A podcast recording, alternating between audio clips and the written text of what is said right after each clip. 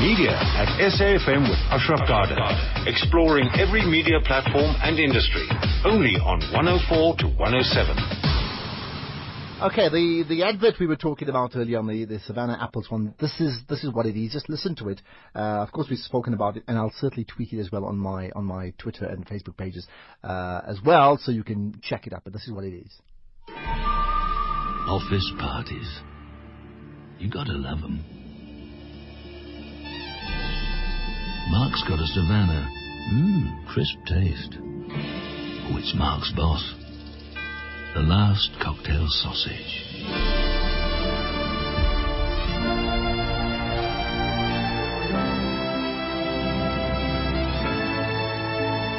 The boss is going for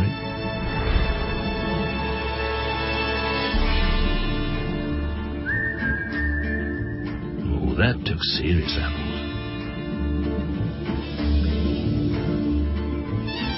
Savannah's got apples. Have you?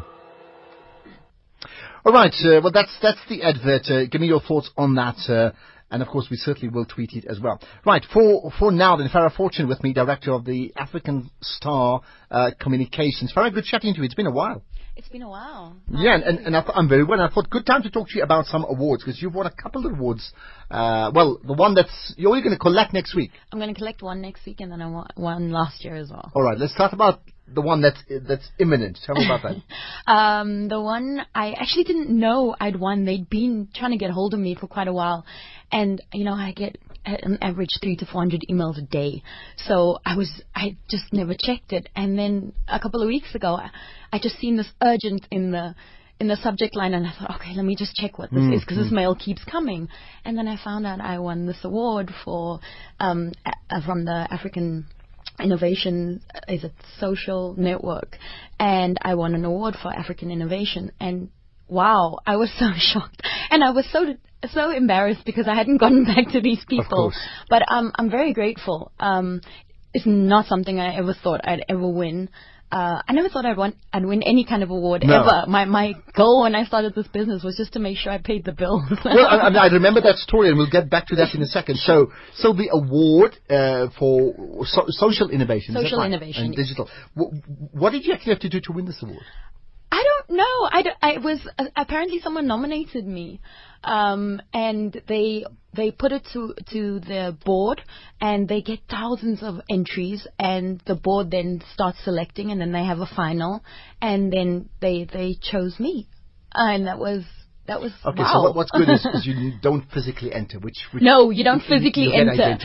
It's the board actually, they go around the world and they look at people doing different things that are actually uplifting their communities, their industries, things that are helping build certain industries, and also just helping build the countries that they're in. So I'm quite proud that, you know, as a South African, I've been nominated. I'm not sure if there's any other South Africans nominated, but I'm quite proud I'm one of them. Yeah. And when you win, you don't.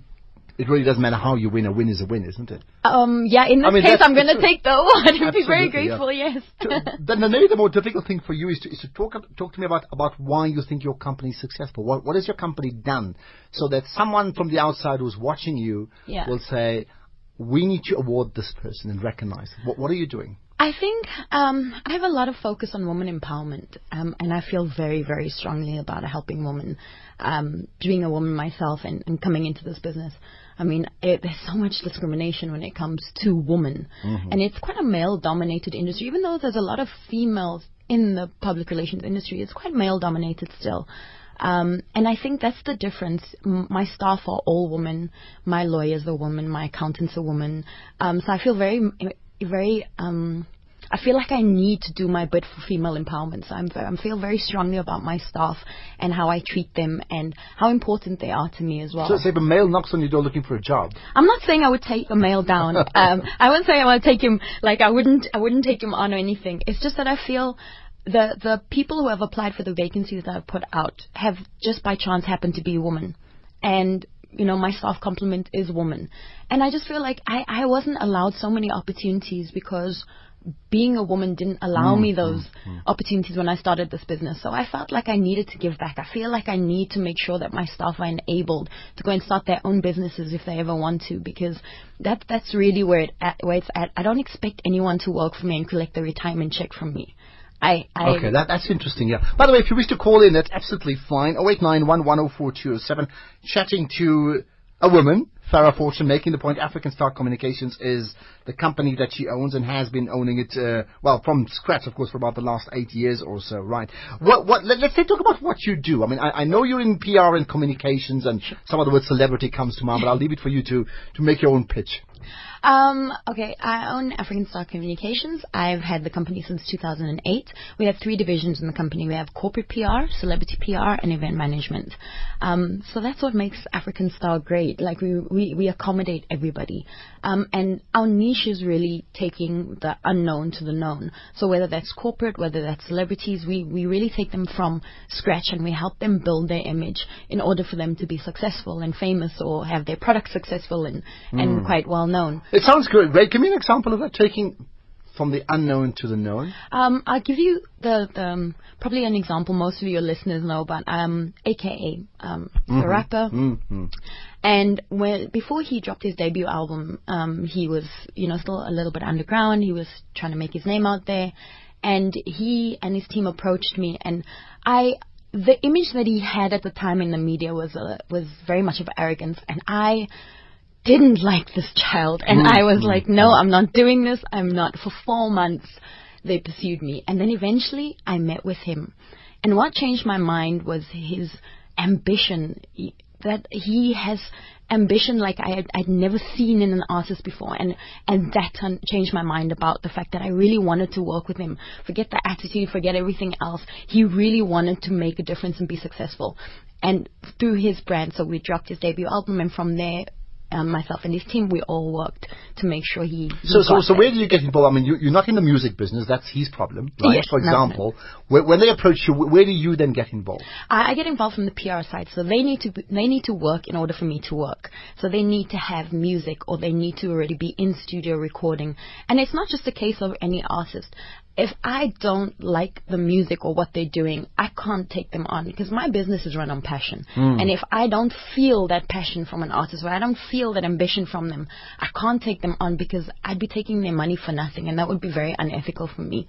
So I feel like I need to believe in what they're doing as much as... Always. Always. There is not a client that I will take on for money. I don't see the point. Because you're taking money from somebody and you're giving them a service, but I honestly feel the more passionate I am, the better the service is. So I think that's the difference with us as well. Okay, so in his case, AKA, you worked with him, and I'm just using him as the case study, and then he made the music, but then did you grow the brand? Yeah, we get involved where we grow the brand from, we let people know who you are, what you're about. We create your image, we create your style, we get involved making sure that people know who you are. So we make sure that journalists start becoming interested in you. And obviously, we use our contact base. I have people in the industry that I've also come up with.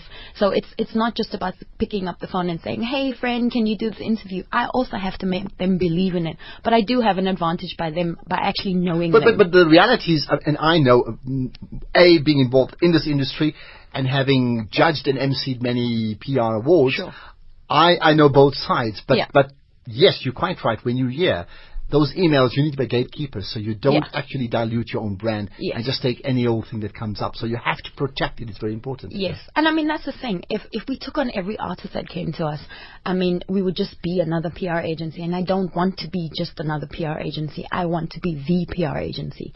And in order to do that, I have to have a niche. And our niche is making sure that we are passionate about what we're actually doing. Because the worst thing is going into work every day and you hate what you're doing, regardless of the fact that you're making money. You can't take that money with you when you go, so you have to be passionate about it. And outside the passion, so maybe give me other examples of moving from the unknown to the known. So you always would do that effectively, then dealing with clients. Am I right in then saying you're going to break clients, meaning people who are not ordinarily known, and almost like a year ahead of everybody else in identifying quickly, and then sort of like, wow. Yes. I mean, that's really what we do, and we don't just do that with celebrities, we do that with products as well. Mm-hmm. And at first, it was a lot of international products coming into SA that we were breaking. But I feel like I'm shifting more towards the local side, because I feel our products need to be showcased a little bit more. I think the biggest misconception a lot of people have, or a lot of people, the phrase that I hear a lot of people say is, oh, Africa is the future. No, that's rubbish. Africa is a now. And people don't realize that, and we need to realize that. You know, we think of America as this first world and the rule of the... If we could get our stuff together on this continent, we would run everything else. I mean, we have all these resources, we have minerals, we have oil, we have everything on this continent, and we don't take advantage of it. We need to stop selling our commodities off to the rest of the world. You certainly sound very passionate. That's very important, right? Are other clients you're dealing with right now? We also have Revive, which is an amazing client. They've actually come from the US, and they have these amazing, one of the best products that I've tried from them is a vitamin drip. So you know how when you take a tablet, no matter what you take, you lose up to 60% of whatever is in it in your stomach lining. Finished. This goes through a drip. It's a vitamin drip. It is the most amazing thing I've ever had when it comes to energy, and I'm not just because they're my client, but because this is something I use because I need the energy constantly.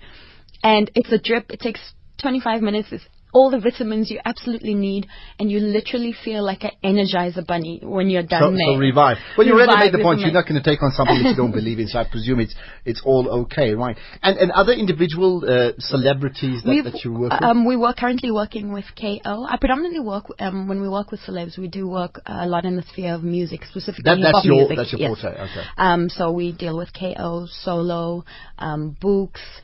We've had comedians, Jason Goliath, Luis Ogolo. We just did a show for Joey Rustin. So it's when it comes to the celebs, it's stuff that we really believe in and stuff that we're passionate about, and also stuff that we know about. You know, it's you cannot take on a client because you're good at PR. You need to be good at selling that client in PR, not just good at, you know, people can write. People can write a press release. It's how you engage someone in that press release, or how you sell your client in 3 paragraphs, basically. Yeah, it's a good point. How then in terms of the event management side, you mentioned Joey Rustin. Do I take it that sort of thing is where you'd collaborate on putting up an event? The event side, it was for the PR, but from the eventing side, we do a lot of launches, specifically for the clients, album launches, product launches. So we come in from that side, and then we do the event management, we do the PR as well, so we do all of that. It's a one-stop shop. You don't own the events then, you just manage around it. We will start owning events from next year. I've decided that, you know, it's been almost 8 years that I've been in this, and it's time that African Star actually has their own events. Yes. Okay, we'll see what happens. Tell me how it started. I'm well aware of there was hunger that drove you to the yard. Tell me about the story. I started this business in 2008. I hated the job. I mean, I really hated my job. I hated going to work. Where you were working? I was working at another PR agency at the time, and I really hated it. I'm not even going to lie. I used to dread going to work every day, and anybody who has that feeling knows that you are not a productive person when you dread going to work. And I decided, that's it, I'm done. I'm going to register my company, and I'm going to do this. But okay, hold it. What's interesting is, you didn't hate PR. No.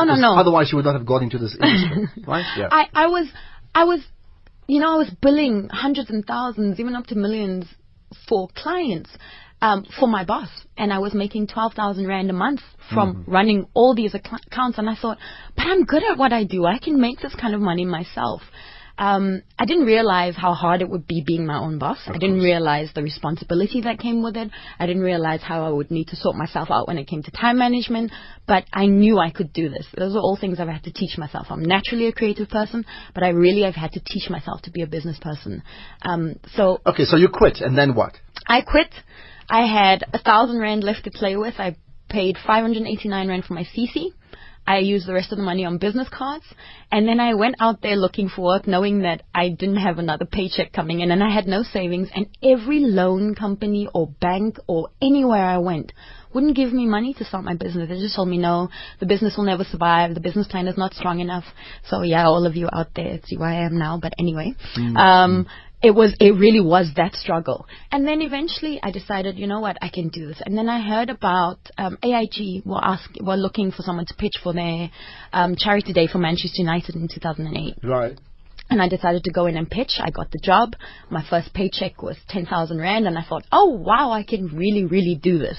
And then it started from there. But, you know, no one tells you how hard it's going to be. And no one tells you that you're not going to make money instantly. How then did you get your first client? Meaning, when you've got nothing, yeah, how then do you get the one person to believe in you?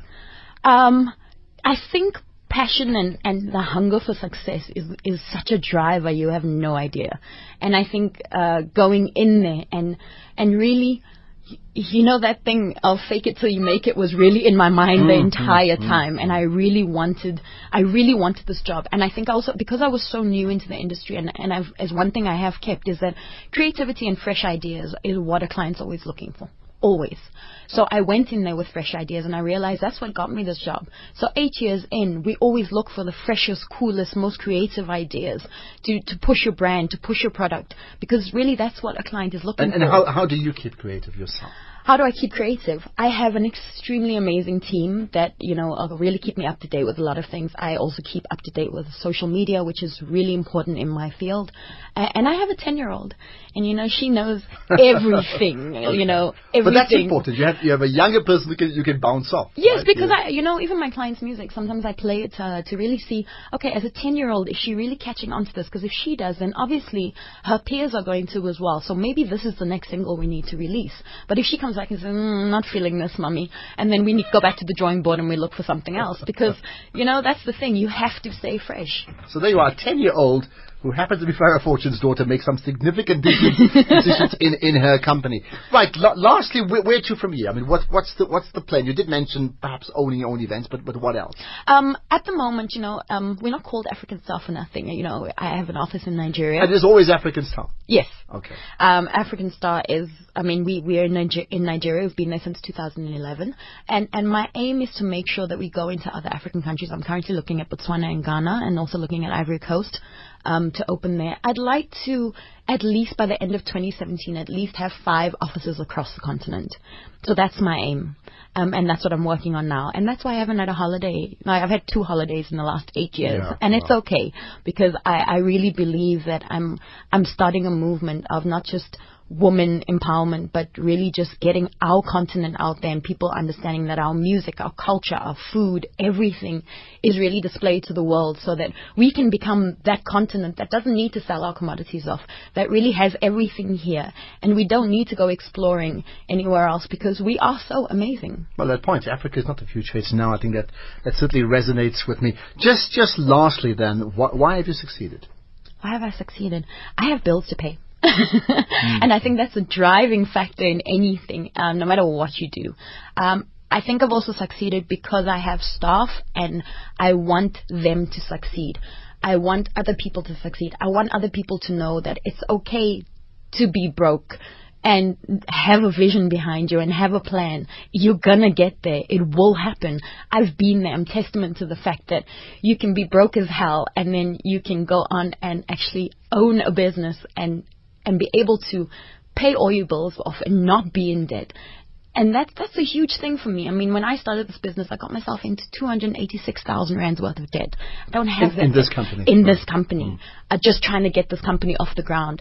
And I've cleared that. And it took me a long time, but I did it. But I also have learned a lot of things. I don't have credit cards. I save for everything I want. I do not buy anything on credit. I buy everything cash because I do not believe that I should be in that position in my life. And I don't want to be in debt in my life again. Well, there you are. Well, that's why your surname is Fortune. I'm not sure which one came as the surname or the I think my dad. So Farah Fortune, the director of African Star Communications, and the point made, South Africa, Nigeria, and maybe a whole lot of other countries in West Africa, all coming up in the next few years. Very, very exciting. And great chatting to you. And thanks for allowing us to get an insight into your life. Thank you. Absolutely. Well, there you are. By the way, if you wish to even tweet some of the comments that we've had, feel free to do so. Use the hashtag #MediaShow. Tweet to me at Ashraf Garda. And, yeah, we'll send some pictures on. Matapelo just taken some pictures. We'll post them just now as well. Right, lots more to come. Tonya Kuri with the week in media by numbers right after this.